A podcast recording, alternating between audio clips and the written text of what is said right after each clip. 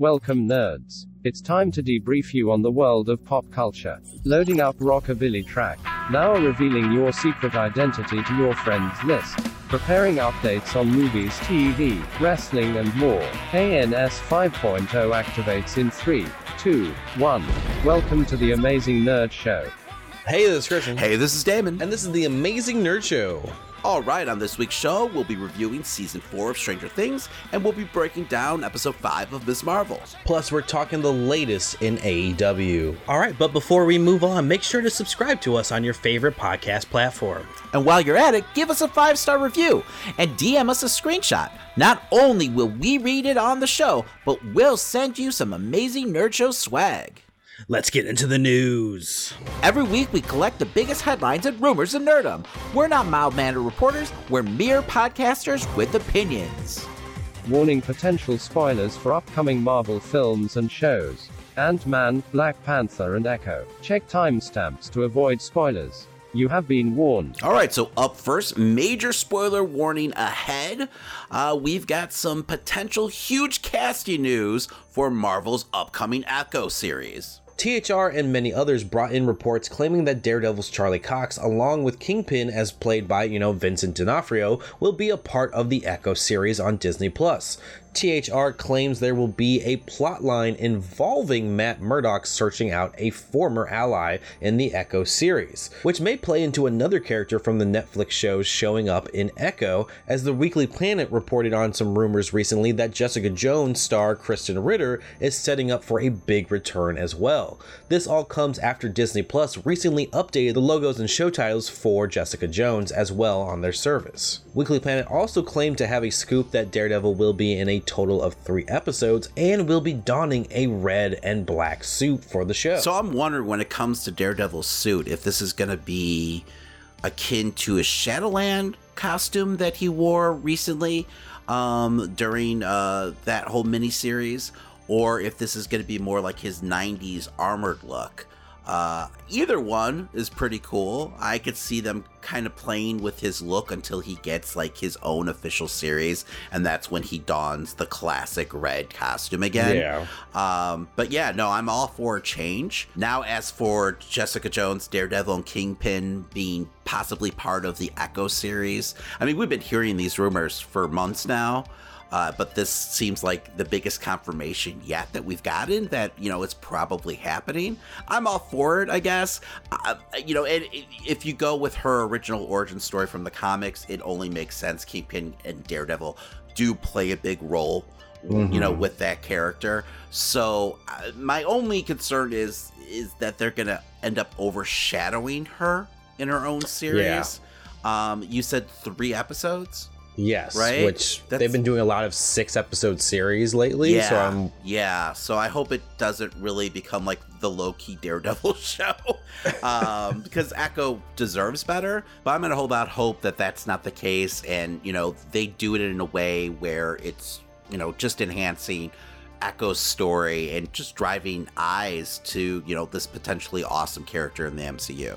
I definitely think that's the goal, right? When you bring in all these other really well established characters. I'm interested to see if Jessica Jones actually shows up in this series or if it's going to be like, you know, I'm looking for her, and then at the end of the series, it's a cameo or something. I'm guessing we're going to find out sooner than later with everything that's been going on mm-hmm. with those Marvel Netflix shows over on Disney Plus right now. Like they've been releasing like new poster artwork recently.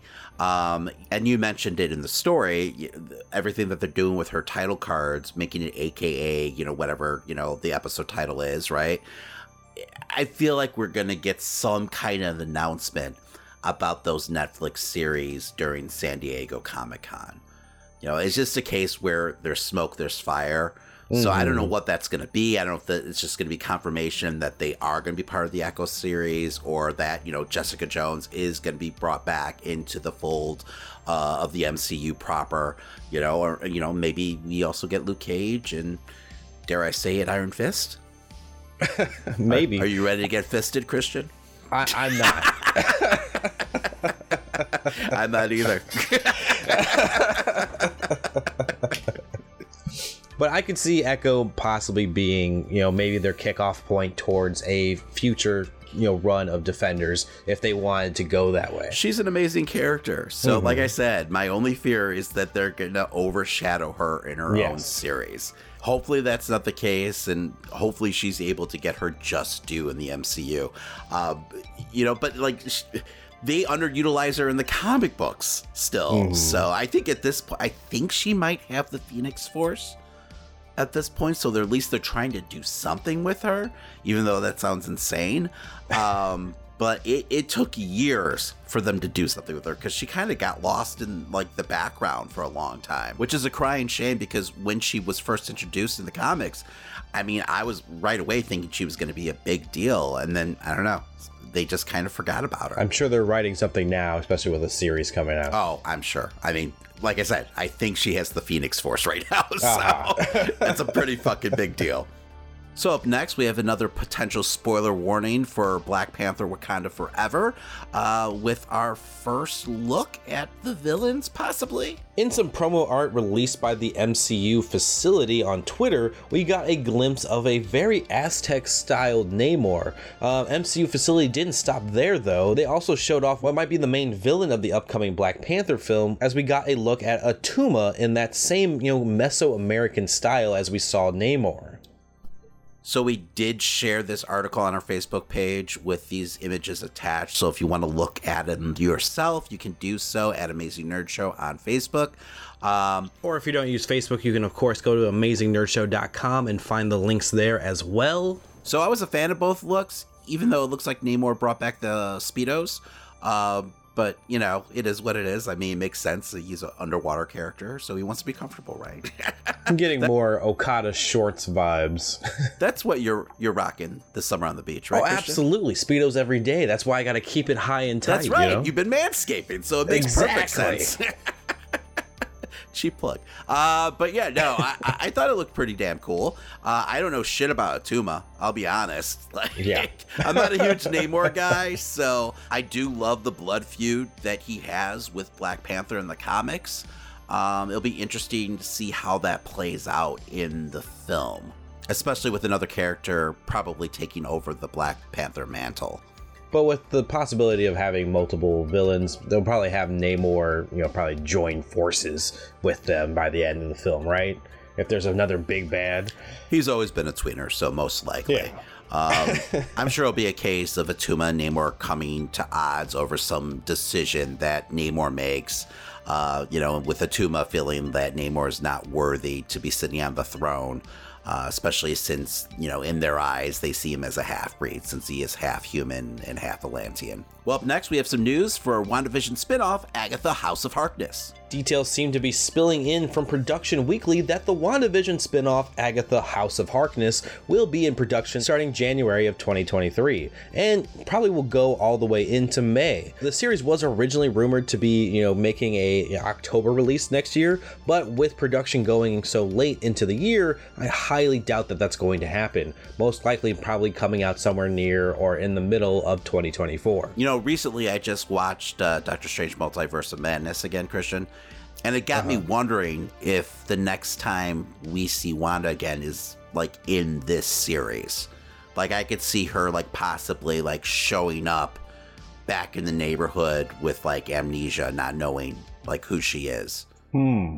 Because I mean, right? Like we both agree she's not dead. No, um, right. There's no way. I'm just envisioning like a season finale where the doorbell rings and Agatha gets it and it's Wanda standing there, kind of looking lost. You know, I could totally picture that as well. But I mean, as far as the death thing goes, I feel like Sam Raimi would have taken the opportunity to show a rock literally hitting her in the head if he wanted to show that she's dead. You're right. I mean, it is Sam Raimi, so that is kind of his MO. Although you do have to wonder, like, since Wanda's potentially out of commission, does that mean the spell that she casted on Agatha has been weakened? Not sure. I mean, I, am assuming the series is going to be Agatha trying her damnedest to get out of the spell. Mm-hmm. I don't know because we don't know what the timeline's going to be. You know, for her, if this is going to be like right well, after. Does she even realize she's underneath a spell? Um, right? I don't think she does. I don't know. So I, There's got to be a part of her, Well, right? we'll find out because I was like, how is this Uh-huh. series even working? You know, we know so little about where she's at as a character at this point. So, I mean, it could end up being uh, like an origin story for her too, since we know Mhm. she's existed for you know decades. Because has this been confirmed to be taking place after WandaVision? Could this be a prequel? I, I mean, I haven't seen anything to say otherwise. Yeah, so I mean, uh, who knows, right? Obvi- obviously not us. Uh-huh. But if that wasn't enough Marvel for you, the potential spoilers didn't stop at all this week as we got a rumor of a potential new team coming to Marvel. Again, spoiler warning for Ant-Man Quantumania, but an industry source that goes by Casey Walsh tweeted out about the film claiming it primarily takes place in the quantum realm. Bill Murray is playing the role of Krylar, a character who only actually appeared once in Marvel Comics in issue 156 of The Incredible Hulk in a story where Hulk kind of travels to the microverse. Uh, Krylar is said to have, you know, some kind of conflict with Kang in this film. Casey also claimed that MODOK will be a part of this story, and also Cassie Lang will be in the film, who will officially become a hero. Casey Walsh also claims that there will be a new team up in this film, but made sure to state it would not be, you know, Fantastic Four or Young Avengers, which has honestly led to a lot of speculation because Ant-Man has teamed up with quite a few heroes in his day. Teams like, you know, Heroes for Hire, Guardians of the Galaxy, and Defenders have all had, you know, Ant-Man join them at one point or another. But honestly, it would be interesting if there were some type of Defenders tie in with all the other rumors lately pointing at there being a big return for the Netflix characters, as we spoke about earlier with Echo. But for now, all we really know is that Ant Man and the Wasp Quantumania will be coming out February 17th, 2023. Also, it looks like Captain America 4 has picked up its director. Hollywood Reporter claims Julius uh, Onah, which I hope I'm saying correctly, of um, Cloverfield Paradox fame, will be taking on this upcoming MCU film. He joins writers um, Malcolm Spellman and Dalan Musson, who worked on Falcon and the Winter Soldier. All right, Christian, without further ado, let's jump right into it. It's time to break down episode 5 of Miss Marvel. Warning spoiler alert. Major spoilers for the Miss Marvel series ahead. You have been warned. Aisha, what happened to you?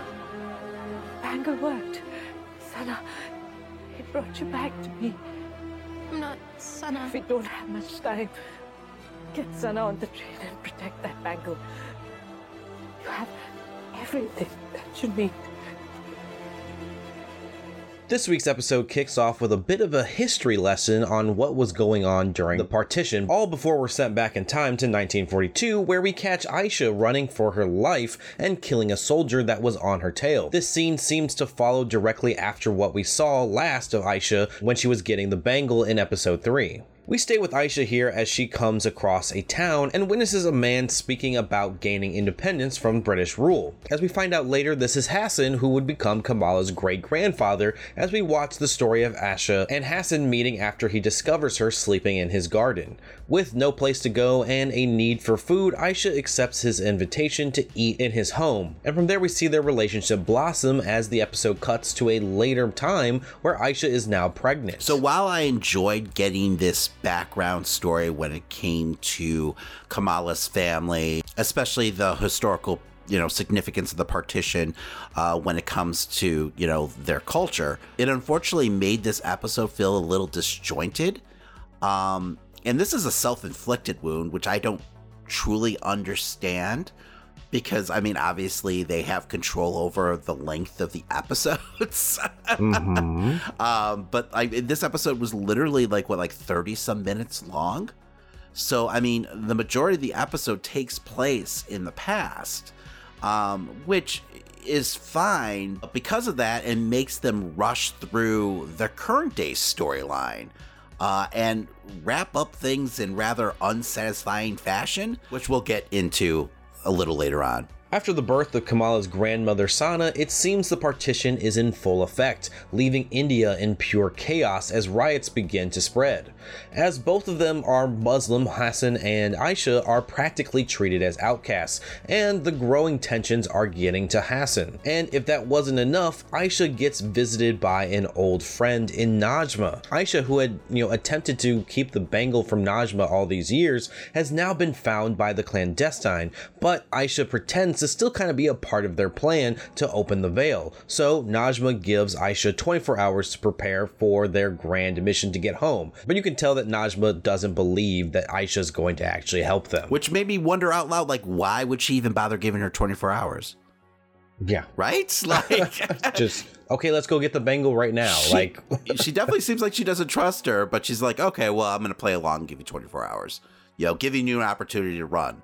So, I mean, so much so that she ends up like showing up at the train station waiting for her. Mhm. Um, I don't know. I mean, this kind of goes along with what we were saying last episode, where it just feels like the show has a serious villain issue, and it hasn't been a problem because that hasn't been the sole focus of the show. But with this episode, they definitely kind of changed that, so it really became more glaring here. Aisha then uses the riots as an excuse to push for Hassan to let go of his rose garden and move away with everyone else that's fleeing the area. Hassan is less than, you know, eager to leave his family home, but Aisha reminds him of what he, you know, used to say to her back when they first met. What you seek is seeking you, which are the words written on Kamala's bangle. While Aisha hurries them to the trains, Hassan questions her real motives for running, sensing that there's more going on here. Aisha decides to tell him the truth, showing him a glimmer from the bangle. Though she doesn't necessarily tell him, I'm a jinn, but I guess it's kind of implied perhaps, but the way Sana spoke about it made it seem like her father was well educated on what Aisha was to begin with. Yeah, I don't know if it's something that he suspected all along and it just didn't bother him, but it did feel like he kind of just kind of brushed it off, right? Yeah, it, it made that whole moment a little bit more weird with grandma being like, "Oh yeah, everyone knows we're jinn." It's it just seemed like, okay, this is something that they've clearly talked about. They've, you know, you know, thought through. They've had discussions. Well, and maybe that was all after the fact, like after this moment. So I could, I can wrap my head around that, I guess. Um, especially knowing, you know, what takes place at the train station. But it is kind of a weird choice for Aisha not to share that with her husband, Mhm. right? Because it, it feels like they have like a deep relationship. So why wouldn't she share the fact that she's on the run from this group of like extra dimensional, you know, villains? Exactly. Like I could believe that she brought this up during that whole like during even the pregnancy. Like I could see that happening before we got that transition. Also, did they establish why she doesn't want to go with the clad- clandestines?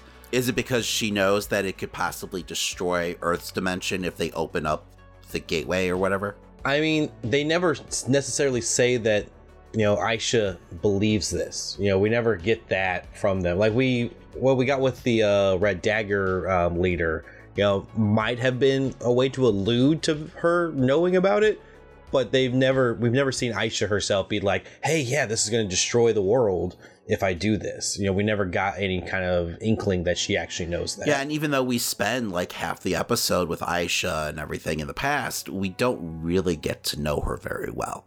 No. So all this story even feels rushed. After making Hassan promise to get Sana onto the train and actually giving Sana the bangle, Aisha leads them to the crowded scene that we saw at the end of last week's episode as the chaos of the partition rages on. Aisha seems to sense Najma's presence here and has them split up, giving the young Sana to Hassan. Ultimately, Aisha is confronted by a pissed off Najma who stabs Aisha in the guts, but in her final moments, Aisha hears the call of her daughter Sana after she had walked off from Hassan, who was trying to find them, you know, space on the train.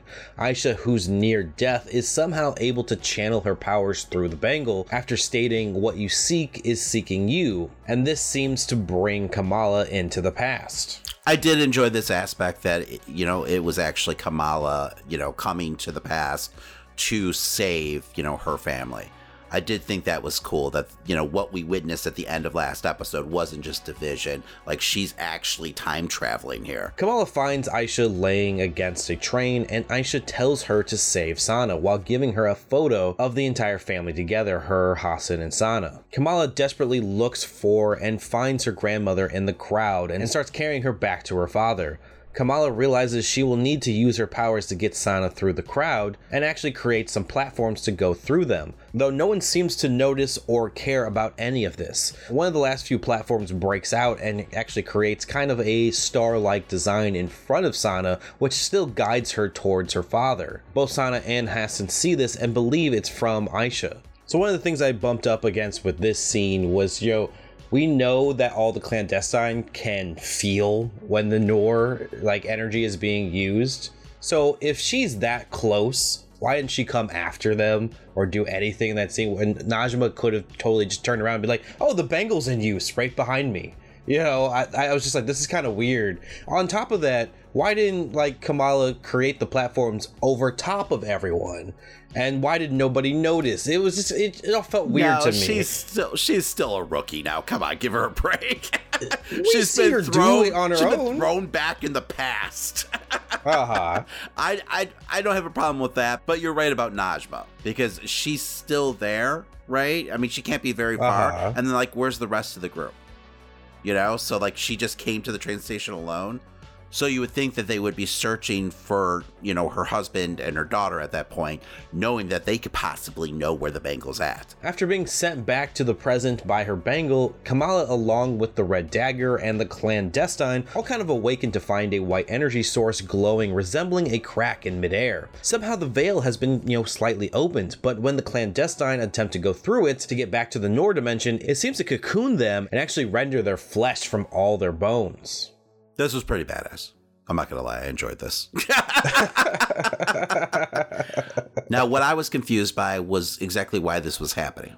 Is it because they didn't have the other bangle? Because they do talk about, I believe, when they find the first bangle, that they need the other one. Uh, you know, when they find the you know the first bangle in the uh, Ten Rings uh, temple. I mean, this moment isn't really explained how that opened at all, but I, I'm assuming that yeah, the reason why you know they're getting killed by is because they didn't properly open the veil with two bangles.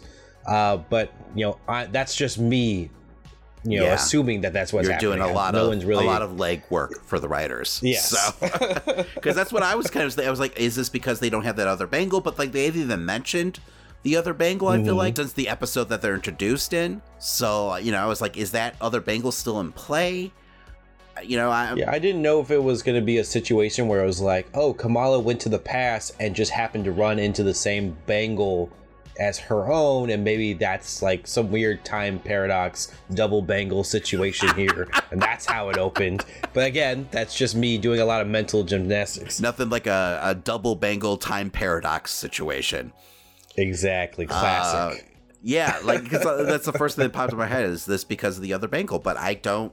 I don't know. I mean, they don't explain it at all here. Light from the veil then starts to reach out towards all the civilians in the nearby area, and Kamala uses, you know, the power of the bangle to actually protect them. But all the while, Najma seems completely lost in the idea of going home and continues to move forward towards the veil. Here, Kamala attempts to get Najma on her side, claiming, you know, they need to shut it. As Kamala tries to reason with Najma, she reminds Najma of her son that she had actually left behind. This seems to speak to her, and she ultimately sacrifices herself to close the veil. But before being completely consumed by it, Najma says Kamran's name, somehow transferring or unlocking power within him. Huh? what? Is that what happened there? Yeah. Okay.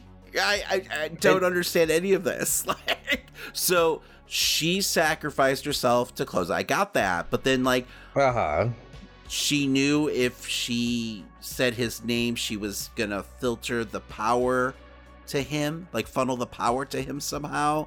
I guess there's some way to channel your power to someone else. I don't know. Because it looks just like the veil's light So as well. was it her power or was it the veil's power? I don't know. I think it was the veil's It- power, I think right? it would have to be, right? because it wasn't her power. Like that's not a power signature she showed Mhm. off at any point. So I'm guessing it's the Veil's power that he's somehow like imbued with. Um, okay.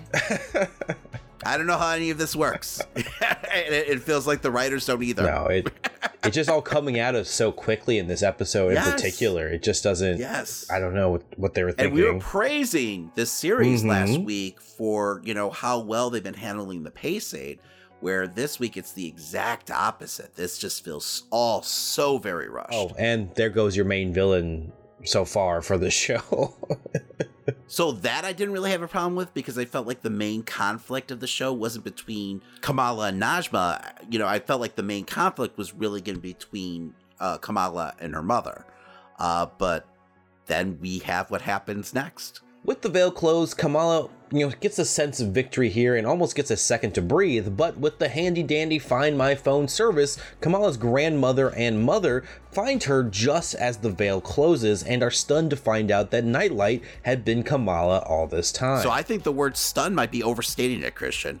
Because I mean, she's she's just like, oh, okay. Like after all the you know secrecy, all the hiding Kamala does, and it really feels like the whole crux of this show was built on you know this conflict between mother and daughter kamala finding these powers and you know is she gonna tell her mother? How is her mother gonna handle it? Like that really felt like the main conflict of this show. But then she finds out and her mother just kind of shrugs it off. And she's not even that really like surprised by it.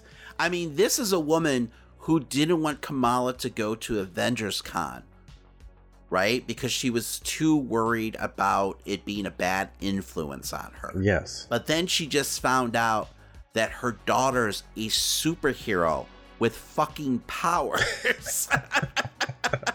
so she goes from like sh- being super overprotective to just being okay with this.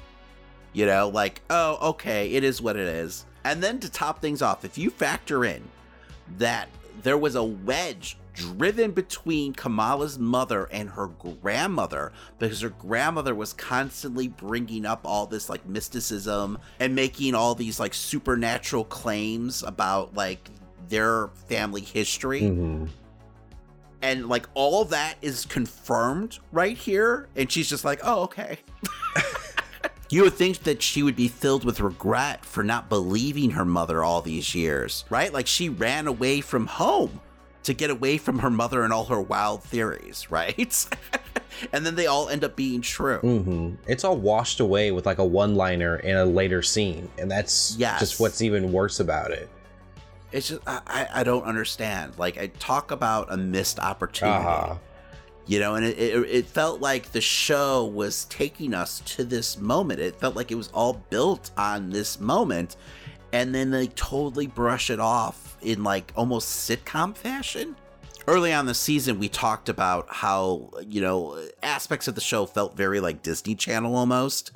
This reaction is very Disney Channel to me. Like it just feels like almost like a bad sitcom reaction, where it's like, "Oh, silly me, you have superpowers, and my mom was right all along." Cue laugh track. exactly. Uh-huh. Shucks, right? Like, like, that's it. like they had this great like family drama going on, Mhm. and and then they got bored, and it's just like an afterthought. Yeah, there's just there's so many complex emotions that could have been portrayed here. It's insane. You know, there's as you said, there's just so much that you know Muniba should be going through, seeing someone that she's trying to protect at all costs. Yeah, and she finds out that she's a fucking superhero. You know, this is a woman who was terrified of her daughter cosplaying at a convention just a couple episodes ago. Mm-hmm.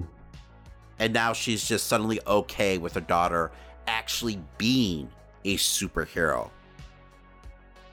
Huh?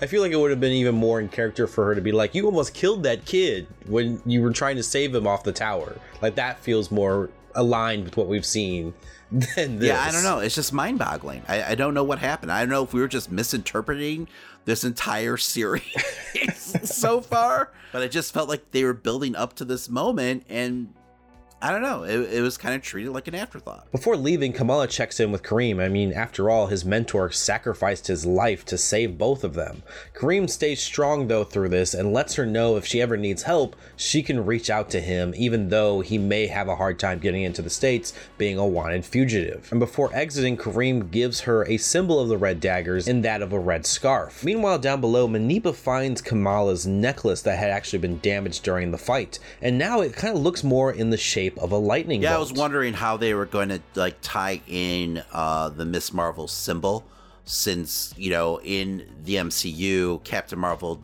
isn't Miss Marvel at any point, so she doesn't have that logo on her costume, which is where Kamala originally got it from. So, I mean, I guess this way works. It's a little contrived, but whatever.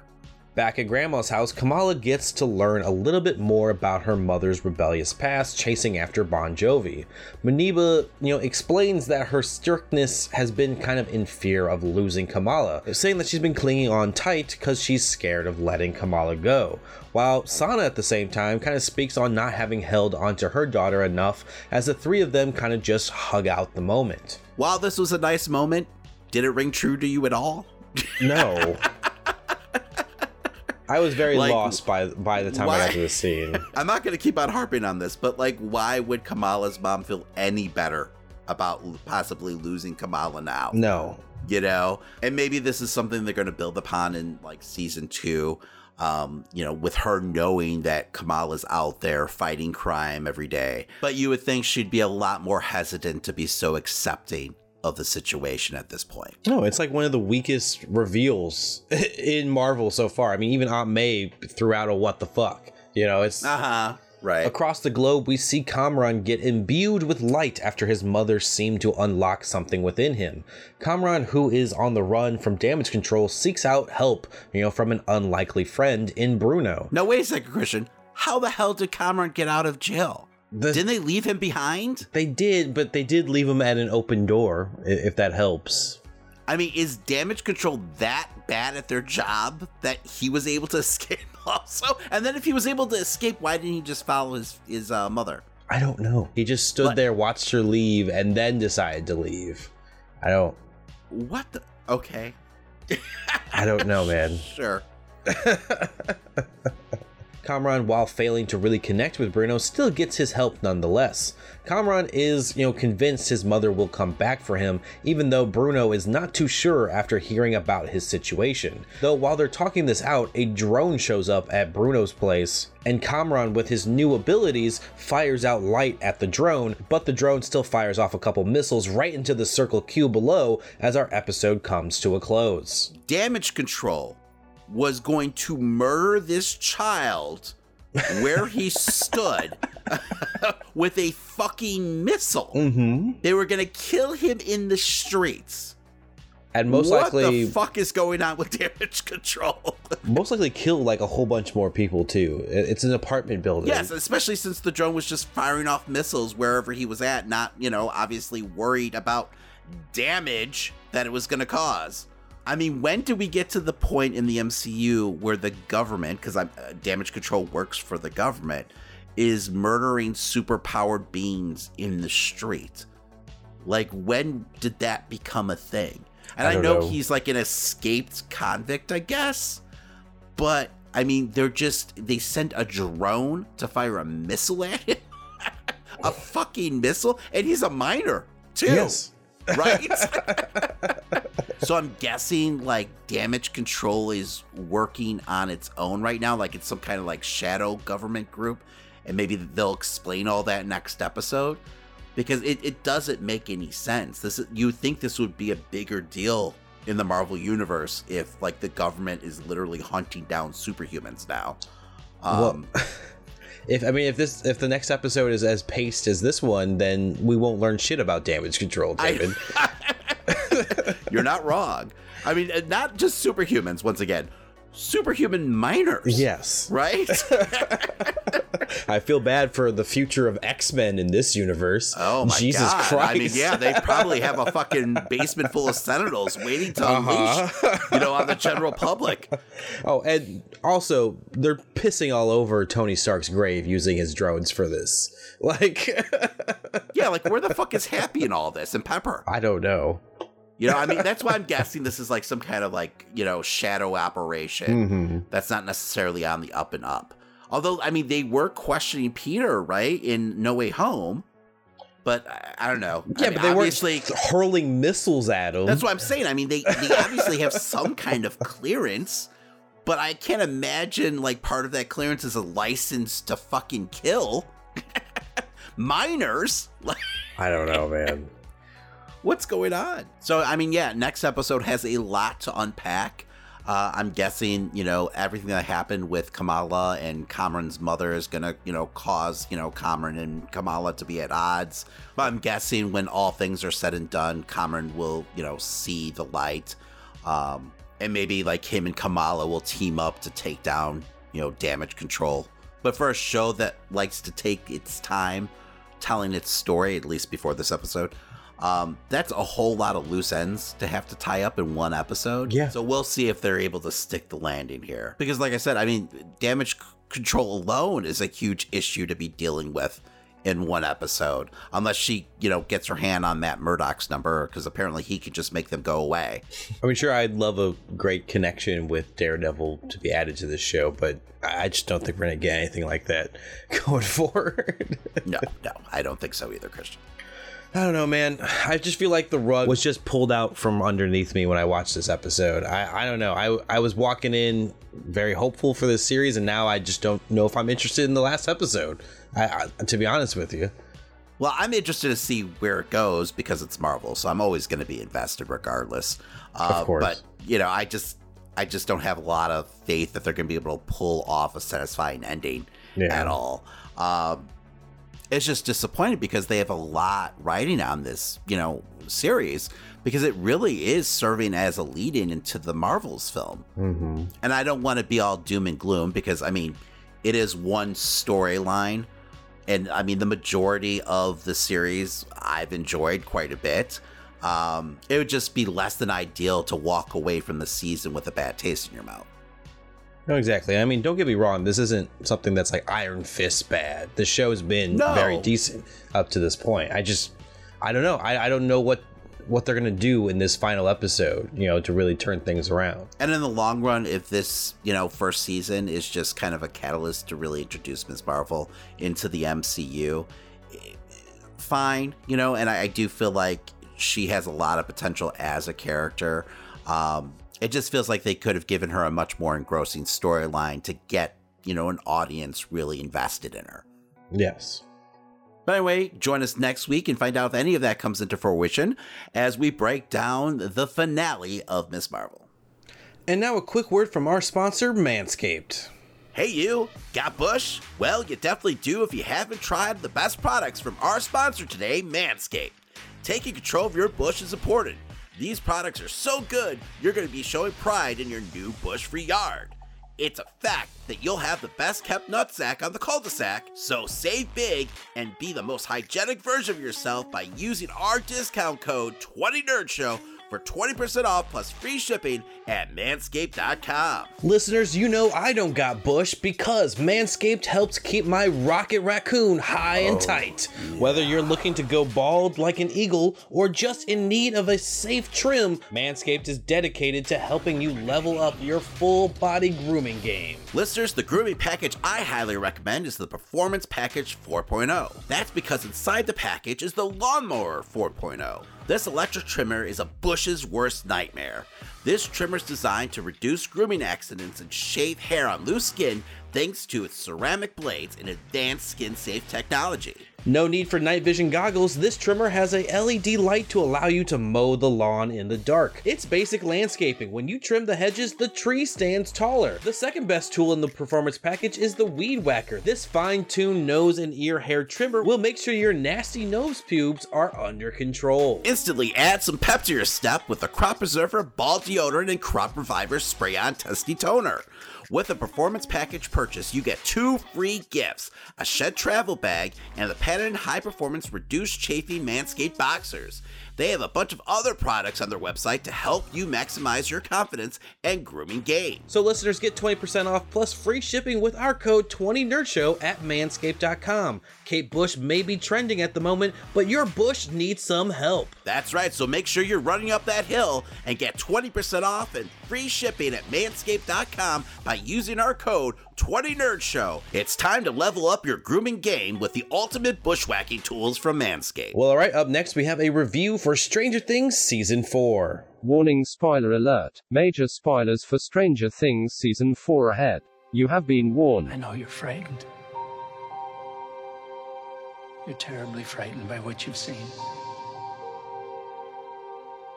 But I'm not gonna lie to you. Your friends are not prepared for this fight. Hawkins will fall. My friends need me.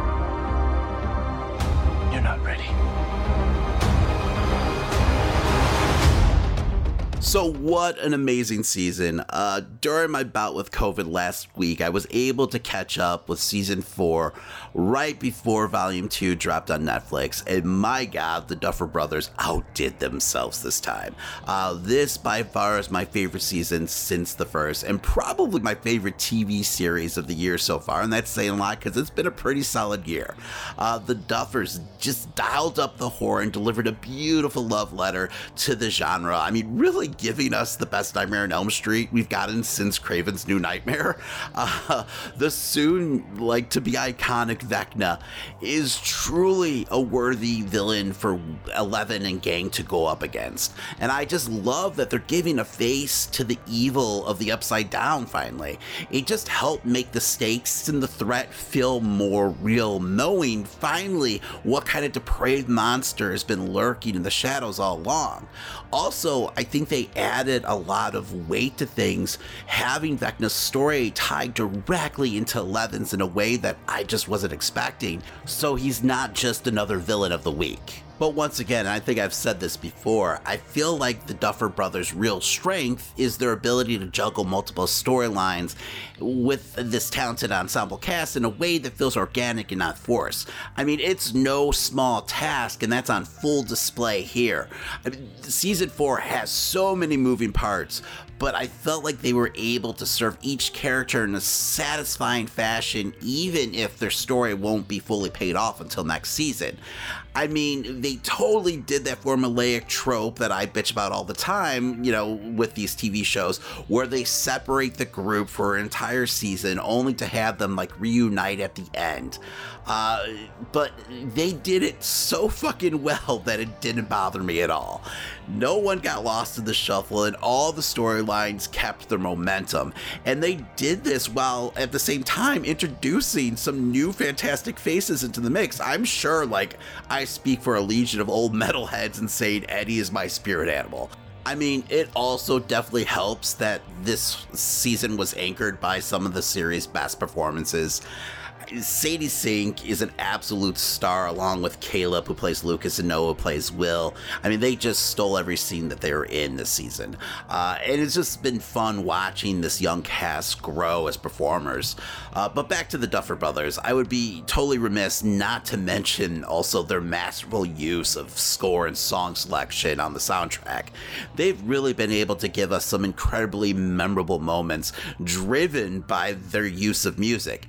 I mean, knowing how to find the right music to elevate a scene to the next level is just an underrated storytelling skill. I mean, look what Tarantino's been able to do with music throughout his career. I feel like the Duffer Brothers have that ability also. Uh, but anyway, overall, this season did a fantastic job of just setting up the finale of the series, which honestly, I'm having mixed emotions about now because I don't want to see this show end anytime soon. Uh, but with that being said, I'm going to go ahead and I'm going to give season four of Stranger Things a solid A. I mean, Damon said it already, but I was most impressed by the way this show was able to handle its separate stories. In anyone else's hands, I feel like I would have just hated this season of Stranger Things because getting the pacing down for this many branching storylines and characters can just go wrong so quickly, and we've seen that happen in other shows.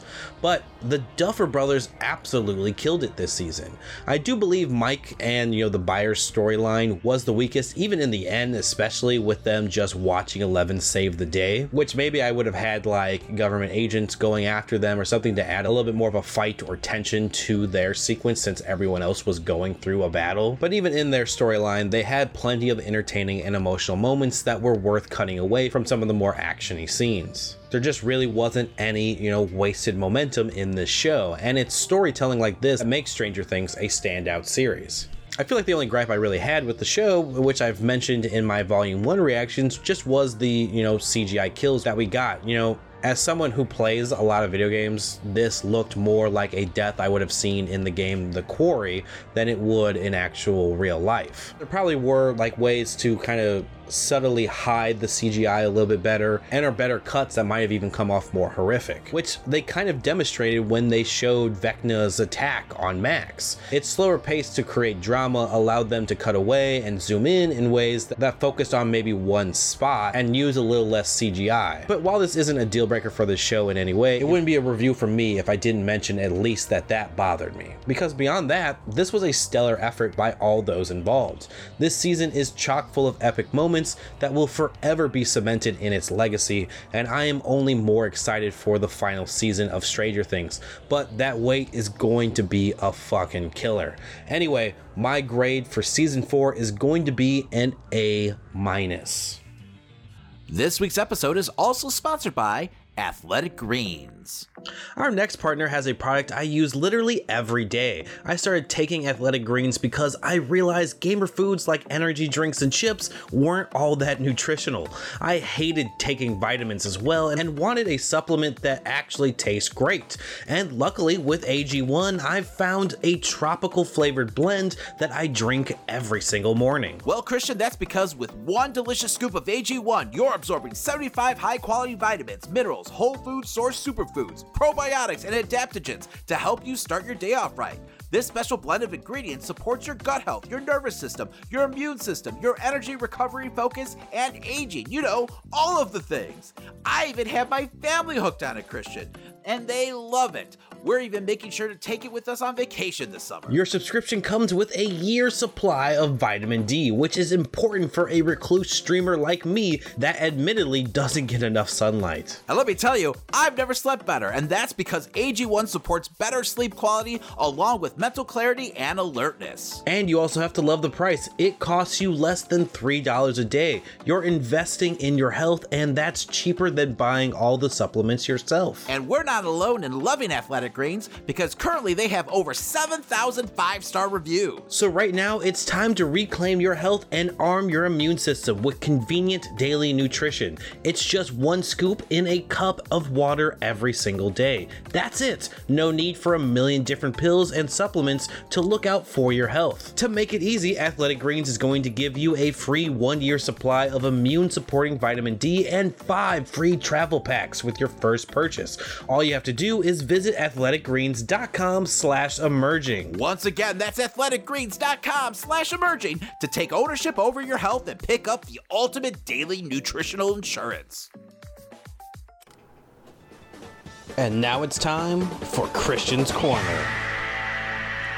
This past week in gaming, we got a couple trailers that I thought were pretty interesting. Uh, for one, we got an update on God of War Ragnarok after last week's reports about, you know, fans' fears of a delay. With a new CG trailer, we got the official release date of God of War Ragnarok, which will actually launch this year, November 9th. So settle down, everybody. It is coming this year, as promised. Another big trailer I think you guys should check out was for Robocop Rogue City. Uh, my impression so far is that the developers Teyon, who worked on Terminator Resistance, really captured, you know, that 80s feel, at least with this gameplay trailer. I mean, it looks just like the RoboCop films and reminded me a lot of you know that kind of work that Creative Assembly put into Alien Isolation.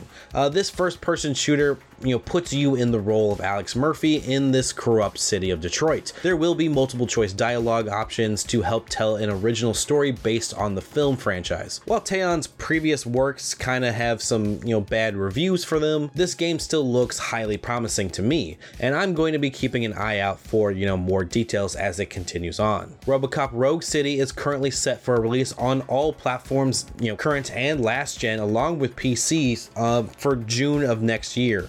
Lastly, we got a presentation for the long awaited, if you ask me, Skull and Bones, a game that was originally inspired by Assassin's Creed Black Flag's popular ship combat.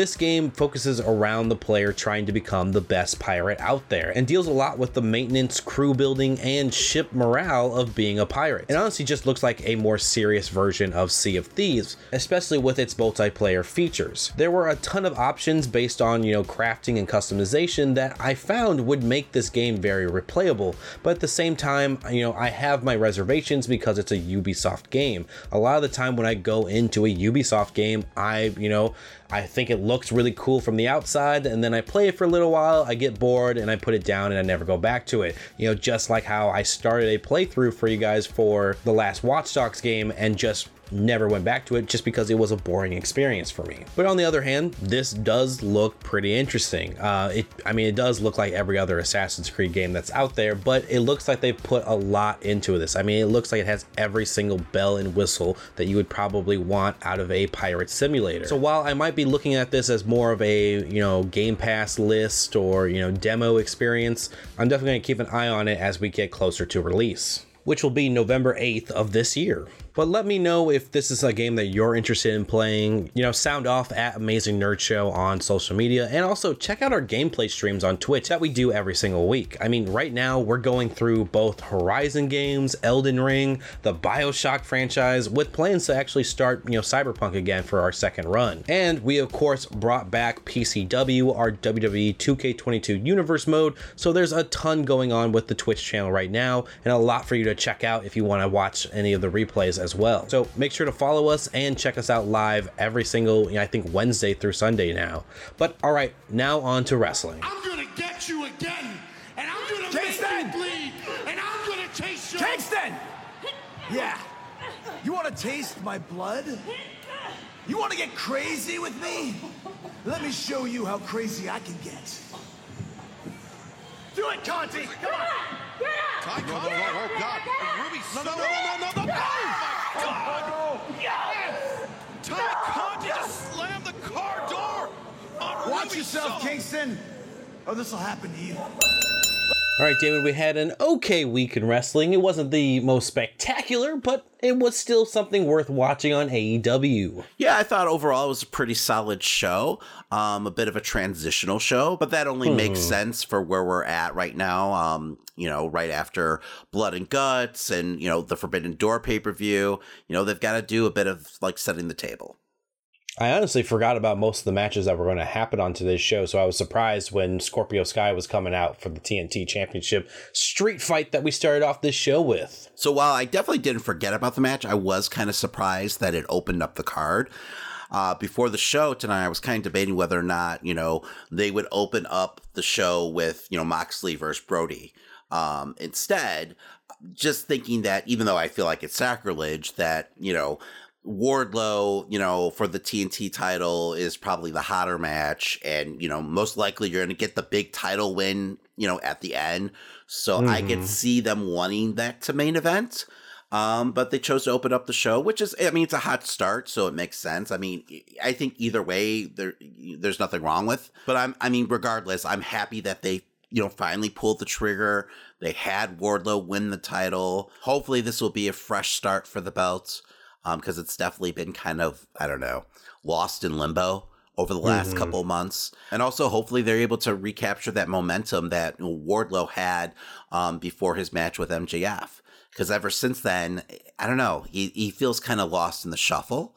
Um, but I mean, tonight when he came out, the crowd was 100% behind him. He got a huge pop when, when, when he won the title. Uh, the match overall, I thought, was well put together. Uh, I will say, I, I didn't think they gave him enough time celebrating at the end. I mean, yeah, they shot off the confetti and everything, but like he was in the ring for maybe like five seconds before like he was walking up the ramp again. I was like, ah, you got to do a better job of like capturing those moments to make them feel big. Like, you know, that's a moment you linger on. You don't waste that moment because this is a moment that you want to make a lasting impression on the audience, uh, especially knowing where they want to go with Wardlow in the future. You know, I mean, overall, I feel like AEW needs to do a better job of really like cultivating their history. Like, I feel like that's something that they could learn from, you know, WWE with. And I know WWE tends to beat you over the head with it, you know, with all the replays and everything and all the countdowns and telling you over and over again, like, why this moment is great. But I feel like, you know, lingering on those moments, you know, and emphasizing them more goes just a long way to really like, you know, embed them in your audience's like zeitgeist. Like it, it, it matters. You know, I because I feel like a lot of AEW's bigger moments are getting kind of like lost in the shuffle because there's so many of them. You know, and, and they don't have their own streaming service, so they're they, they don't have the, you know, convenience of having all these like multiple shows, like, you know, really like emphasizing the product. But I don't know, like you could at least do it here on, you know, Dynamite. Like there's nothing wrong with like at some point during your show doing a replay from a bigger moment from last week just to remind the audience or to keep, you know, people caught up on what's been going on with your show.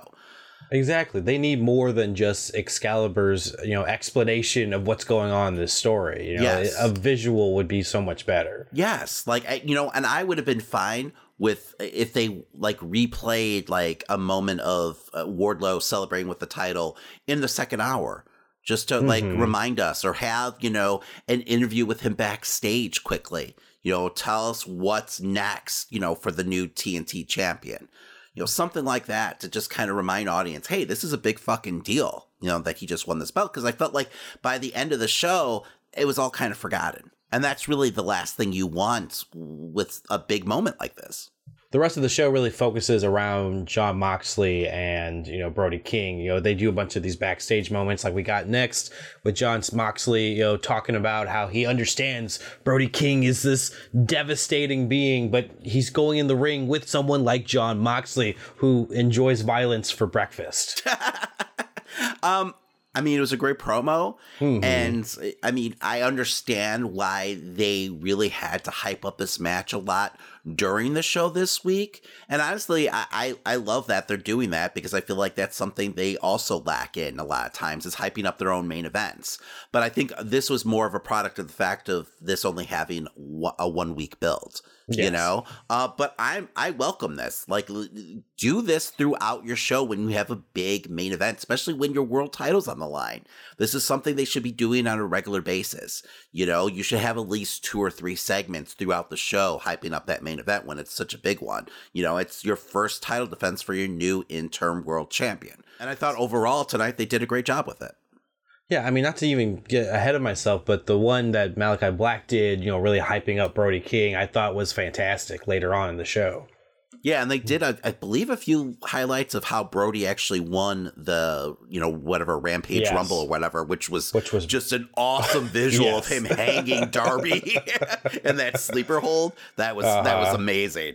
So, uh, but yeah, no, it's like more of that. That that I thought was great this week. You know, I have to give him credit where credit's due. Uh, we also saw throughout the show Mark Sterling along with Tony Nese trying to get some petitions uh, to get Swerve Strickland removed from the roster completely. Yeah, this really didn't do much for me, and I felt like it went on way too long. I mean, there was multiple segments of the show dedicated to this. And while I do enjoy Mark Sterling, I thought it was a little too much, especially since I feel like it's just going to be setting up, you know, a rampage match. Which is that what it did? Did do we Yeah, have it did. Nese versus uh, Strickland on Friday? Uh, no, it's going to be Nese versus uh, uh, Orange Cassidy just because Oh. of their interaction, So which felt very last second. So next week we'll probably get Nese Yeah. versus Swerve, right? Mhm. Yeah. No. See, I, I don't know. It just feels like you could have taken some of this time dedicated to these segments and gave it to Wardlow, right? You know, Yeah, like at least give one of 'em. Give him a, a, another ten seconds in the ring, you know, with the confetti flying. Come on. Up next to most of the announcers discussed, Christian Cage made an appearance with Luchasaurus. Uh, pretty much, again, bringing down just about everyone he could see in sight. he has so much heat right now. Like the amount of boos he got when he walked Uh-huh. out, you know, wearing that stupid turtleneck again was pretty impressive. Um, you know, right away he got an asshole chant going. Um, Mhm. you know, he made one Jeff Hardy comment. I was like, okay, you know, fine. It's cheap, but I get it. Um, but I thought he kind of harped on a little too much for my liking. You know, I mean, and I know this is going to sound awful, but like with Jungle Boy's dad, you know, Christian said he's dead, and that's it. Like he didn't go into like his character. He didn't pull a Randy Orton with uh, you know, during his program with Rey Mysterio where he told Rey Eddie Guerrero's rotting in hell or whatever. Uh-huh. Like literally like the same year that Eddie passed away.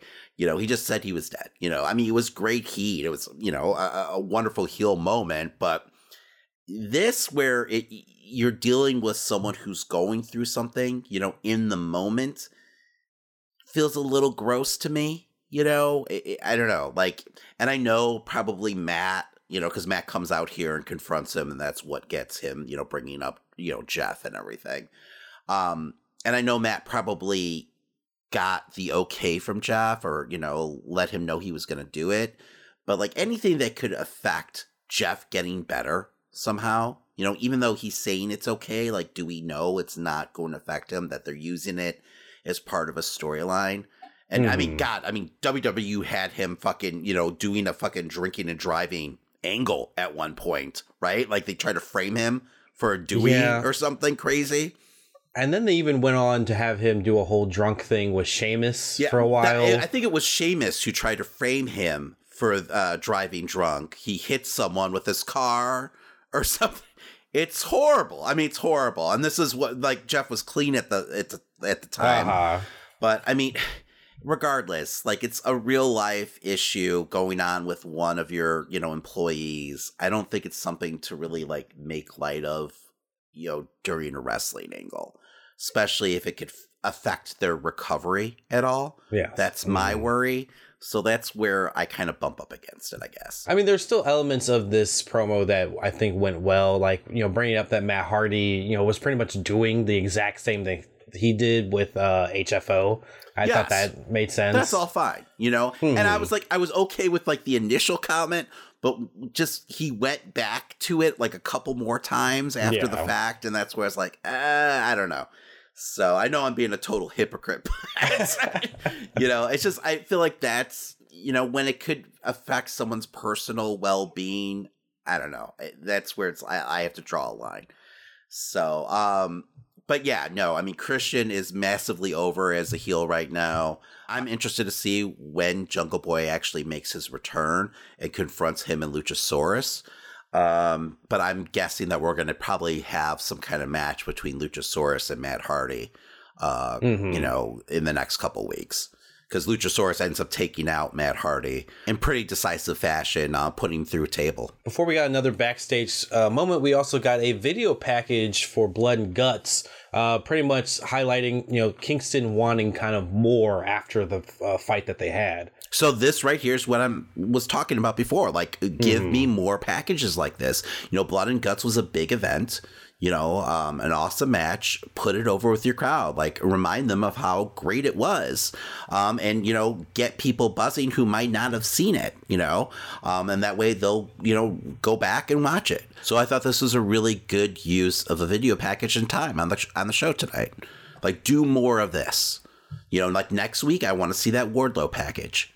You know, remind us of those bigger moments in AEW. And to bring it back to Christian for a moment, um, I think it was two weeks ago where he brought up the fact that, you know, and I'm paraphrasing, the AEW, they have tons of great matches, but how many of those matches are going to be remembered in 15 years? Like, you know, his big matches, you know, like what he did in like, you know, the TLC.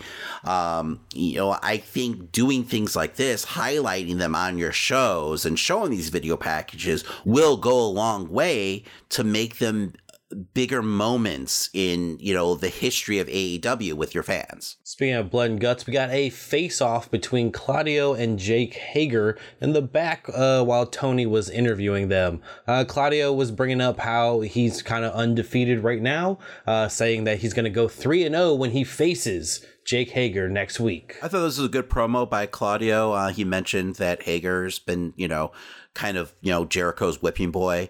Um, you know, you know, referencing him carrying his bags and stuff.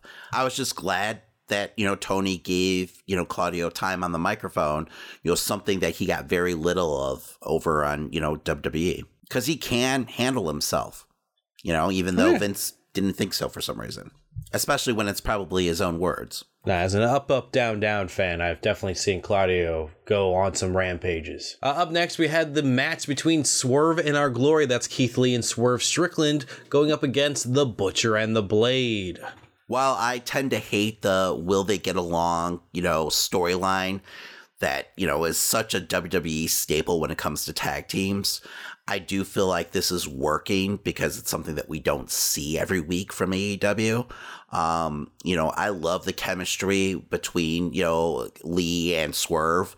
Um, and I, I kind of hope that they get to go on a run as a tag team because they do work so well before they do eventually break up because that that just feels like that's gonna happen sooner than later.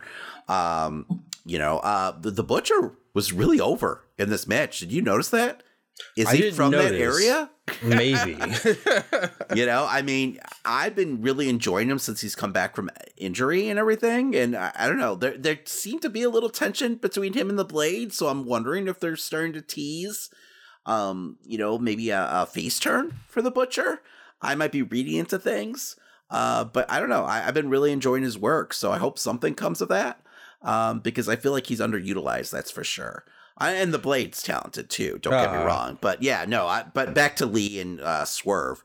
Um, yeah, this is eventually going to end up being a match between the two. I'm sure. You know, maybe at All Out. And I also enjoyed after the match. We had a little back and forth between you know Swerve and the Glo- Swerve in Your Glory. Am I saying that right, Christian?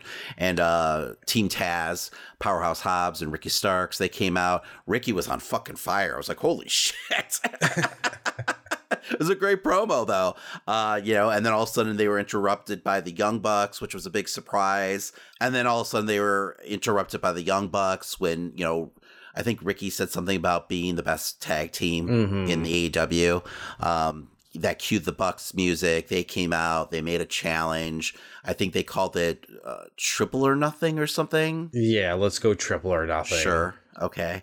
Uh, during the Bucks um, promo, though, when they were talking about being the best tag team, you heard the audience chanting FTR. Yes. Yeah, I was I was half expecting them to come out. Yeah, no, it's it, that match is going to be on Fyter Fest, which is next week, which I didn't even know was still a thing, but I guess Uh-huh. it is. You know, we need to have our specials right, but it should be an exciting match. Uh, is it a ladder match or is it just just a, tr- a triple threat?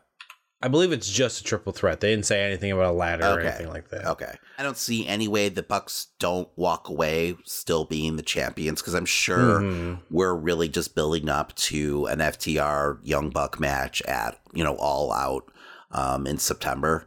So, and maybe with like all the titles on the line. I mean, that, that'd be pretty fucking huge. I'm I'm I think this match is going to be fun, but I'm disappointed that it wasn't just uh, uh, Swerve and Lee versus the Young Bucks because I, I we just saw Starks um, and Hobbs versus you know uh, both of them already, and in a t- and in a triple threat title match as well with Jurassic Express. I know they're we're just swapping out one team, but eh, I don't know. I was hoping for something a little different in this No, I, matchup. I get it. I just really like Starks and Hobbs. So Uh-huh. I'm all for them, you know, getting more TV time.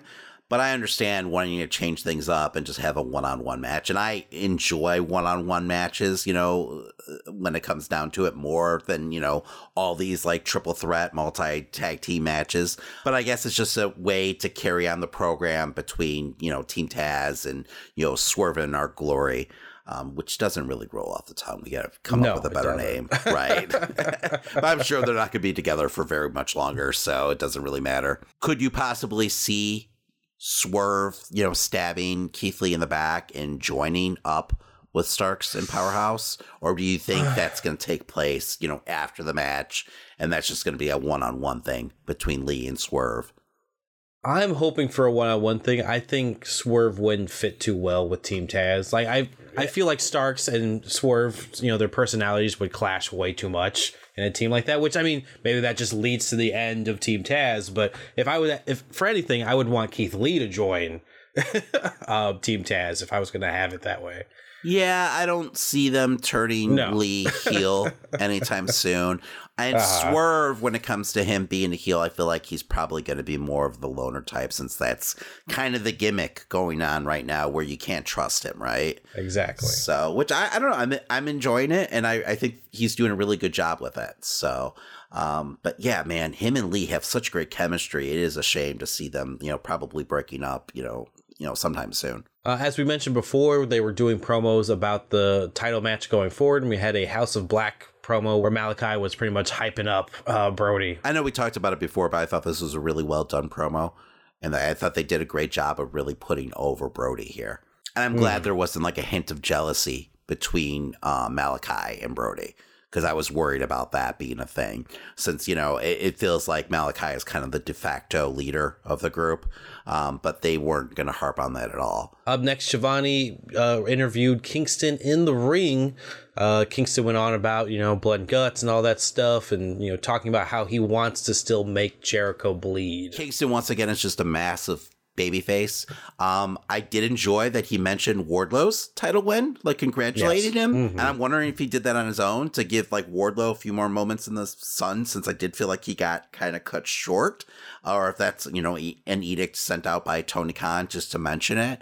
Um, but I, I thought that was a, a great callback by Kingston and everything like that. Um, he's just fantastic on the mic. I mean, what what more is there to say, really? And I, I mean, we kind of figured that you know this wasn't the end of the feud between you know Jericho Appreciation Society and you know Kingston and you know the gang, really. And as his interview ends, we saw that was definitely you know the case. Yes, we get an interruption from Jericho as Tay Conti slams a car door right onto Ruby Soho's hand. And she, of course, sells that shit like it was the biggest break of her life. Well, it would be rather painful. to Oh, have yeah. that happens here. So um, I dug this was fucking old school horseman shit right here. Uh-huh. Um, you know, it's really smart what they're doing with Ruby. You know, bringing her into the storyline. It's a good element for them to play off of and have Kingston to play off of. You know, having her, you know, be part of the match last week and everything. Hopefully, this is going to lead to a program between her and Tay, and I'm sure that's going to be the case. Because God knows we need more than just one women's match a week on Dynamite. It- it- You know, for some reason, it felt like we were getting better, you know, and I don't know if it was just because of the mm-hmm. Owen Cup. Um, but now we're back to that formula. Like, you know, we always get one women's match and one women's segment in the second hour around like maybe like, you know, 110, you know, 120, it seems like. Got down Um, to a science. it it seriously it- watch next week it'll be the same fucking thing i guarantee it but i mean you've got a bigger women's roster now how do you expect any of these women to get over if they're only featured in one Mhm. match every fucking week? I mean, yeah, they get a match on Rampage, but that's not enough. I mean, like, I get it in the very beginning where your women's roster was much smaller, you know, but now when you have so many talented women wrestlers signed, you should ha- be guaranteed at least two to three matches a week on Mhm. Dynamite. You know, I mean, there's no reason not to. Like once again, you had Mark Sterling in multiple segments throughout the show, right? You know, putting over this angle, you know, leading up to some Rampage match in a couple weeks. Like you could have like cut that in half and give us another women's match. So it's a little silly. So hopefully, you know, this is a step in that direction, having Ruby, you know, feuding with Tay, but we'll see. I'm curious to see how long they stretch out this feud between Kingston and Jericho. Like, does this go all the way to All Out? Or is this going to be blown off on like a TV special? You know, and like, what kind of match do we get? Like, especially after like Blood and Guts, like, what can Mhm. they do? Because really, what can they do to top that? You know, I mean, it feels like anything less than is going to feel anticlimactic, right? First to light the other on fire match. you could do a fire match. You know, Mhm. I mean, WWE was able to pull that off. You know, um, so I wouldn't put it past them, honestly. You know, because that's you remember last week I was saying that's kind of how I expected the blood and guts match to end with some kind of fireball or something like that. So maybe you do, you know, a burning rope match or What was it? An Inferno match by Kane? You had an Inferno match, but there has been like some crazy Japanese death matches where you have the Ah. ropes on fire, but there's no way their insurance would allow them to do that unless it's like a cinematic match or something like that. Ah. So uh, maybe a flaming tables match, you could do that, you know, or just have the match end, you know, have a street fight and have it end with a flaming table. Um, I am expecting something along those lines. Um, because like I said, I think it'd just be so anticlimactic for this feud to end in just, you know, a regular wrestling match. Yes. After the commercial break, we got a Dark Order promo featuring Negative One giving his very first lines on the mic in front of everybody. Uh, we had QT Marshall coming out for some reason, insulting Negative One and trying to invoke a fight with a 10 year old. I don't know why, but that's that was his goal here. Uh-huh. Uh, and then Hangman came out for the save and beat the hell out of him. Yeah. I don't know. I thought it was a fine moment with them being in like Brodie Lee's hometown and everything. So um, I do feel like they need to find a storyline for Dark Order. Like if they're going to continue to be a group at this point and for them to make sense for you know with them sticking together i mean they've lost a couple members at this point uh, alex and stu are both gone mm-hmm. um, you know, I guess uh, they couldn't come to terms with Stu, and then Alex, they just kind of let his contract run out, and they, I guess, Alex didn't want to renegotiate, um, which I, I get, you know, I think they were trying to offer him a like a, a uh, per show um, contract. Oh, okay. So, um, you know, I mean, AEW's at the point now where a lot of those like first contracts are starting to come up, and you know, it makes sense for some people not to get re-signed. You know, they have such a big bloated roster. A lot of people are trying to compare them not re-signing, you know, people to like WWE cutting people, which I think is ridiculous because it's completely different things. Oh yeah. Like you're firing someone before their you know, their agreed upon contract is up. You know, that's completely mm-hmm. different than, you know, letting someone's contract run out you know, because, you know, once your contracts run out, you're not guaranteed anything. But when you're under contract, you're guaranteed a salary to a certain point. So getting fired is a lot different than, you know, having your contract expired. So, um, but I don't know. I mean, I don't, I just don't know where you go with the Dark Order at this point. You know, I mean, they're kind of like, you know, Hangman Page's buddies, I guess. Yeah, estranged buddies. It doesn't. But they don't want them to like join the. They don't want him to join the team. So mm-hmm. I feel like that's limited storyline wise. So I mean, do you eventually see the Dark Order like go heel? Like, or do you have like a new leader, you know, join up? Like, I mean, I, I just don't know what the end game is for the group, you know, at this point. Because I mean, beyond you know, a couple matches here and there for a couple of the members, they don't do anything. I don't know who they'd go up against because, like, uh, maybe maybe a weird feud with the House of Black could be interesting, but I I just don't know where they go with this team at all. Yeah, they just don't have that featured star yeah. on the team. You know, like Colt's not around right now, and I don't feel like he was like the leader. No. You know, Evil Uno's fine, but he's definitely not like, I don't know, he's not the leader of the team anymore, it doesn't feel like. I know he was in the beginning. So I just, I don't know. I feel like they need some new blood in the group at least, um, you know, for them to like stay relevant. Up next, we had Rush defeating Penta Oscuro which I'm still waiting for him to go back to El Zero. Just I'm I'm over this gimmick at this point. I it just, doesn't work. I just call him Penta. I don't know. Uh huh. Rush looked absolutely awesome though in the match. I definitely enjoyed seeing uh, the two of them go at it. Yeah, I mean, if I was a good match, I'm really just sick of this finish though. I mean, we've just oh, seen it multiple yeah. times now. So I, I don't know. It's like it, it's just too much. Do you feel like this is going to end up with AEW like honoring the lucha rule where, you know, you're uh, if you take off a luchador's mask in the middle of a match, it ends up in a DQ right away? I can see that potentially happening just mostly because they keep bringing it up too on commentary. Like this is not you know this isn't illegal here but it is in mexico. They keep bringing that up every single time they have one of these matches. Yeah you know, i think my problem is like Rey mysterio figured out this like issue in wcw back in like 1997 he just started wearing like multiple masks.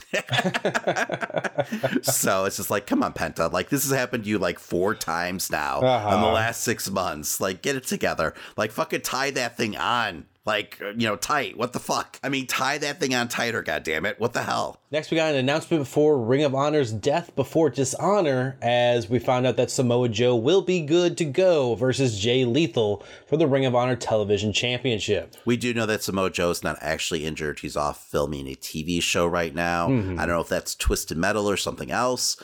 Um should be a good match Uh, they did a lot of hyping of the ROH pay per view on this show. So I'm guessing they must have got the green light from uh, TBS to do so, which might mean maybe there's a deal in the process. And this is me speculating, but maybe there's a deal in the process with ROH possibly getting their own like show on you know TBS or TNT at some point um, because God knows they need it. I, I'm just I don't know. I understand like he bought the company just a couple months ago and everything like that, Mhm. but it I, I feel like the oversaturation of ROH on AEW TV has been a hindrance um, and detrimental to AEW as a product. You know, just having so many different titles featured and everything like that. I just feel like it's watering down your own titles. I just want to see a separation at this point, you know. And I know, you know, even when they do get their own show eventually, hopefully, knock on wood, we'll still see some crossover happening.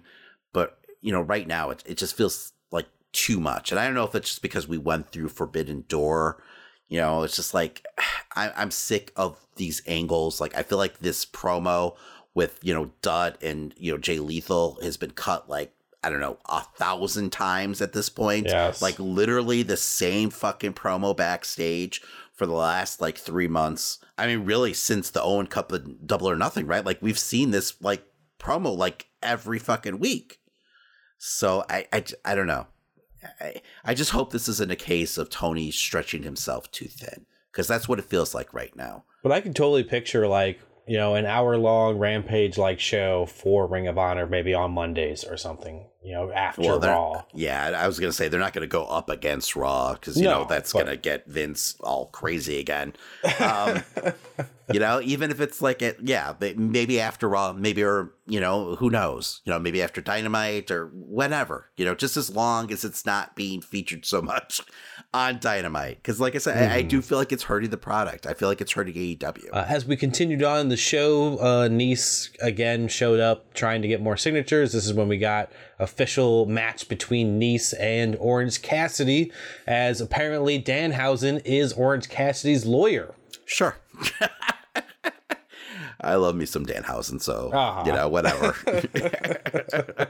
it is what it is. Uh, but yeah, no, I mean, Nese versus Cassidy will be a great match, but Rampage is definitely feeling like the secondary show.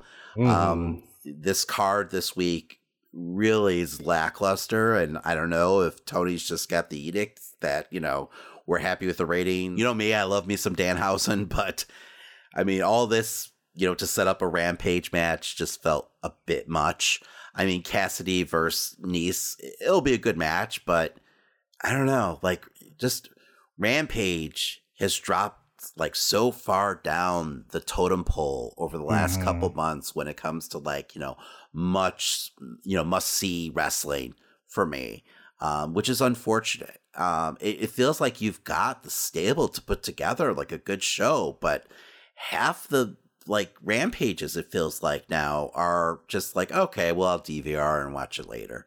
Like n- none of them feel must see anymore um where that wasn't the case the first like you know three or four months.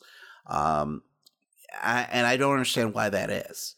You know I, maybe like you know tony's trying to save all his bullets for dynamite um and he knows that you know tbs isn't so worried about rampage's ratings at this point but with the ratings being so awful um over the last couple weeks i, I just i kind of assumed that they would start like booking bigger shows on fridays but that hasn't been the case at all.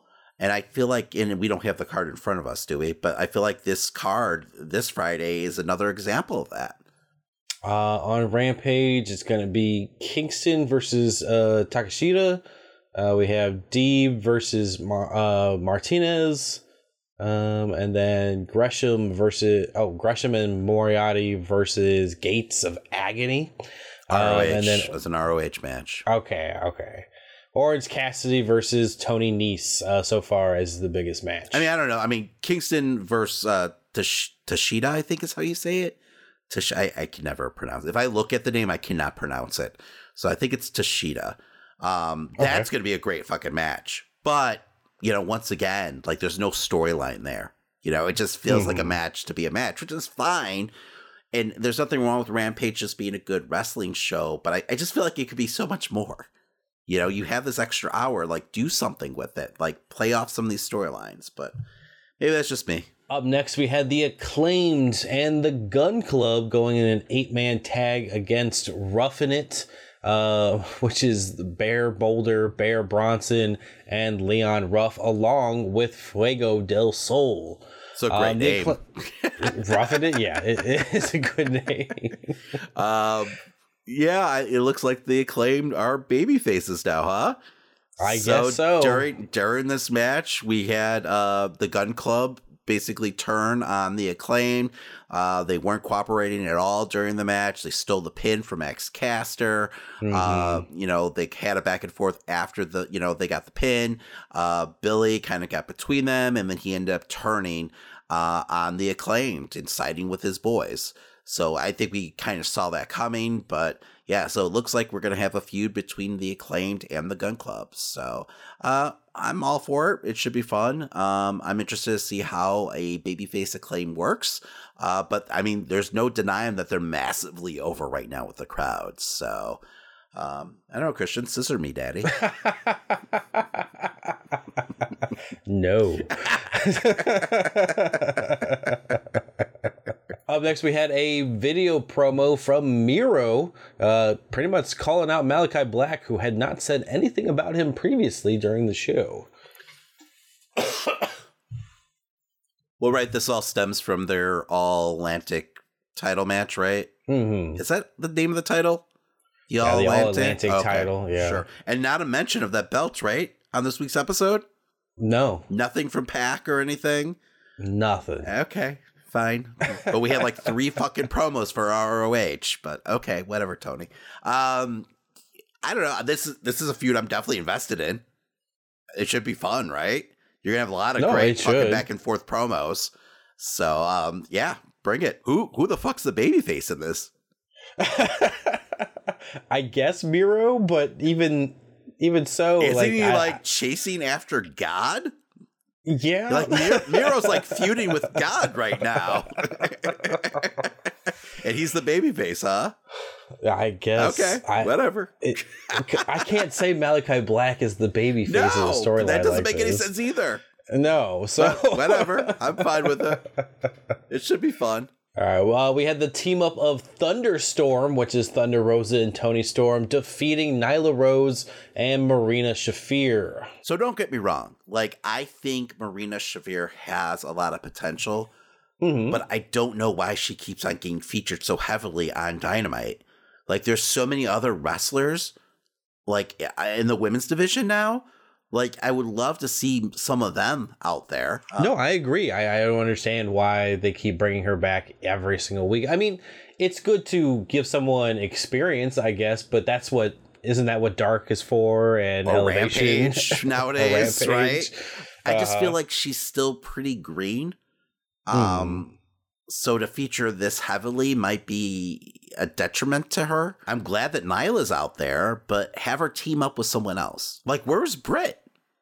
Uh, I'm not sure. I mean, she has been featured for a good portion of the year. Was she last? Was she on the show last week? I don't think she was on the show I don't last remember week. her. Is I she don't injured? think she's. I don't think she's injured. I haven't heard anything, but yeah, it's weird. Like it's two weeks in a row. Outside of like social media, I haven't seen anything from Britt Baker. I mean, have Nyla team with Jamie Hayter. Like just because Britt's not on the show doesn't mean you can't have Jamie Hayter on the show. Mhm. That'd be a fun tag team.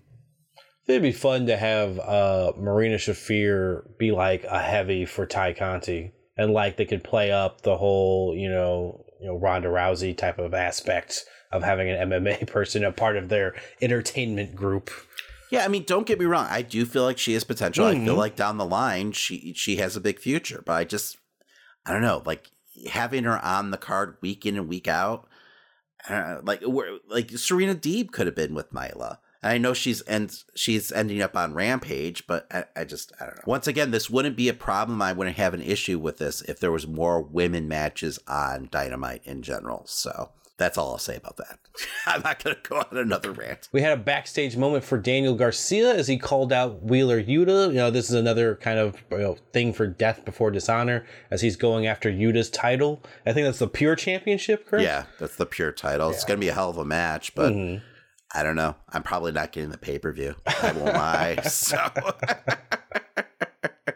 I wish it was taking place on Dynamite and not for an ROH title, but it is what it is. Mm-hmm. We had a backstage moment for Jade Cargill after we got a new baddie announced for the group with Leila Grey, the person that she had a match with the previous week. Well, she's an apprentice. I don't think Apprentice she's, an, baddie, she's not sorry. an official ba- or an interim baddie. I think is what they said. Something along those lines. She's not an official baddie. Gotcha. I'm just waiting for So- my application to be, you know, accepted. Oh, you're total baddie material, Exactly. Christian. They wouldn't even allow you in the Dark Order, Christian. wow. well, essentially, Jade Cargill is pretty much going to let this be a test run. If she doesn't like it, she might even fire um, Hathaway. So we'll see what happens. Can we? Can we just get a feud for Jade? Like, I don't need this. I know I just said I'm not going to rant about the women's division again, but this is definitely tested me. I just feel like there shouldn't be a moment where Jade's not in a feud, especially Mhm. when she's holding that TBS title. So, I don't know. Maybe it's just me. We had another backstage moment for Death Before Dishonor as FTR pretty much announced that they'll have their title on the line against the Briscoes. It's going to be a great match. And, you know, maybe I'm going to eat my words and not watch the pay per view. I forgot about this. Uh, but just a lot of ROH shit on the show tonight. Mhm. It really feels like they're hyping this up as much as they hyped up uh, Forbidden Door. I mean, they want to get eyes on it, right? I, I can't imagine anyone outside of AEW knowing that there's going to be a Ring of Honor, you know, pay per view. I get it, but I just feel like it's going to be a struggle until they finally get a TV deal. It's just hard for you know an audience to invest in a product that has no TV, Mhm. um, you know, and that's me included.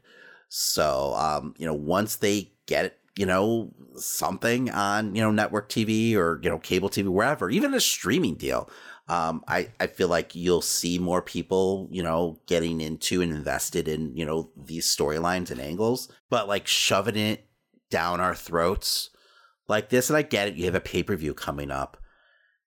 I just feel like there's going to be a backlash eventually, and it could end up hurting the start of this new venture for Uh, Tony. but Khan. anyway, the rest of the show was the interim AEW World Championship match between Jon Moxley and Brody King, even going over three minutes past the hour. hey, I mean, look at that. They got an overrun. Maybe that's a sign of things to come between AEW and, you know, Warner, Warner Discovery, whatever the hell they're going by now. Um, but yeah, I thought overall this was a solid match. Um, they did their best to follow up Blood and Guts, Mhm. um, which is obviously hard to do, but this was really hard hitting. Um, I don't know. Maybe I was expecting something along the lines of what we got between uh, Moxley and Lance Archer, but that was, I believe, like a Texas death match or something like that. So this was just a straight up match. But I like the build they had throughout the show, making this feel important, making it feel like a legit main event, and making Brody King feel like a legitimate contender for this belt. Now, at any point, did I feel like Brody could possibly walk away with this title that Moxley just fucking won? Mhm. No, but it did help me being invested in this match um, in the long run. So, and I did feel like it was a good showcase for Brody to see him out there standing on his own. Um, because I do think it's natural for him to get kind of overshadowed by Malakai in the House of Black. But I thought he really rose to the occasion here and really like was able to show the AEW audience what he's really about. No, I feel like if this had been further into a Moxley run, maybe there would have been more of a chance to believe that Brody could have possibly. I mean, up till the end of this match, Brody was looking like he could beat the hell out of you know Moxley here and actually win. Now. I knew, you know, I was just waiting for the moment where Moxley turns and finally gets the victory. But, you know, he had him on the back foot for a good third of the match. You know, he had like it looked like there was a chance that he could win if you didn't know what was going on with the show. Like if you were just tuning in for the first time that night. No, I agree. And maybe I'm just looking in through the lens of, you know, a grizzled old wrestling fan. Um, just knowing that, you know, Moxley just won that title. So eh, there's no question at the end of the day what the results of the match is going to actually be. Um, you know, especially in AEW where you know they tend to have these extended title reigns. Um, you know, which I enjoy. I'm glad that you know we don't get a lot of these like you know transitional champions, if you will, um, like we do on the other channel. But at the end of the day, it does kind of hurt that suspension of disbelief when it comes to the first like you know couple of title defenses a new champion has. Because a lot of times like well he just won the belt. There's no way he's gonna you know end up losing it. And maybe at some point they throw us a curveball and that does happen uh, which you know will make it that much more exciting. And that's why you have these extended title reigns you know for those moments so um but yeah no all in all a great match and a solid dynamite i feel like I'm going to be completely shocked the day Nyla Rose wins beating a person off their first title defense because that's that's almost She every does. women's match. yes, she does feel like the gateway, Uh-huh. right, for a new champion. Like they they face Nyla 1st Uh-huh. You know, and she's a former champion, so I get it. But at the same time, I love Nyla too. Like I've been watching a lot of interviews with her, and I feel like she has a great like baby face run in her. So Okay. I, I I do hope eventually they let her go and turn babyface because I feel like she can get over big time. Like she's hilarious and she's great on the mic, and I don't feel like they give her enough time. I I know I'm just going on a rant for for Nyla right now for no reason, but I, I do feel like you know I just feel like there's a huge babyface run in her future at some point because she is great on the mic. Um, you know, I, you know, and I think they don't focus on her that much, so a lot of her little one-liners kind of get lost. But I feel like eventually, you know, she's gonna start getting over if they give her the opportunity. And I get it; she's bigger than the other female wrestlers, so it's hard, you know, for her to appear as sympathetic. But there's a way to do it where I think it could possibly work. But anyway, I don't know if you could tell I'm definitely frustrated with AEW's women's division right now. So I don't know. I'll shake it off. I always do. Well, before we head out, just a reminder uh, next week will be Claudio versus Jake Hager, and we'll have the AEW World Tag Team Championships on the line between the Young Bucks, Swerve in Our Glory, and Team Taz with Ricky Starks and Powerhouse Hobbs.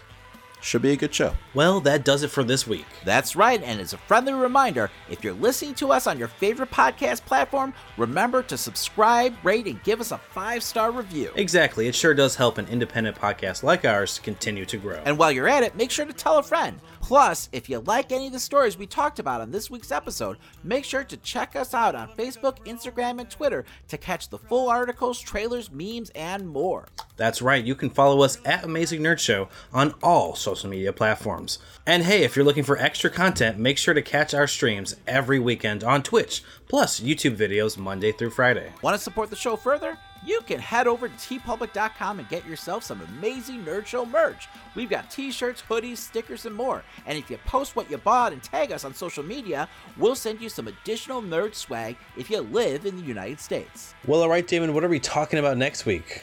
Well, next week we'll have a film review for Thor Love and Thunder, and we'll also be breaking down the season finale for Miss Marvel. Plus, we're talking night one of Fyter Fest. My name's Christian, And my name's Damon. and that was the Amazing Nerd Show.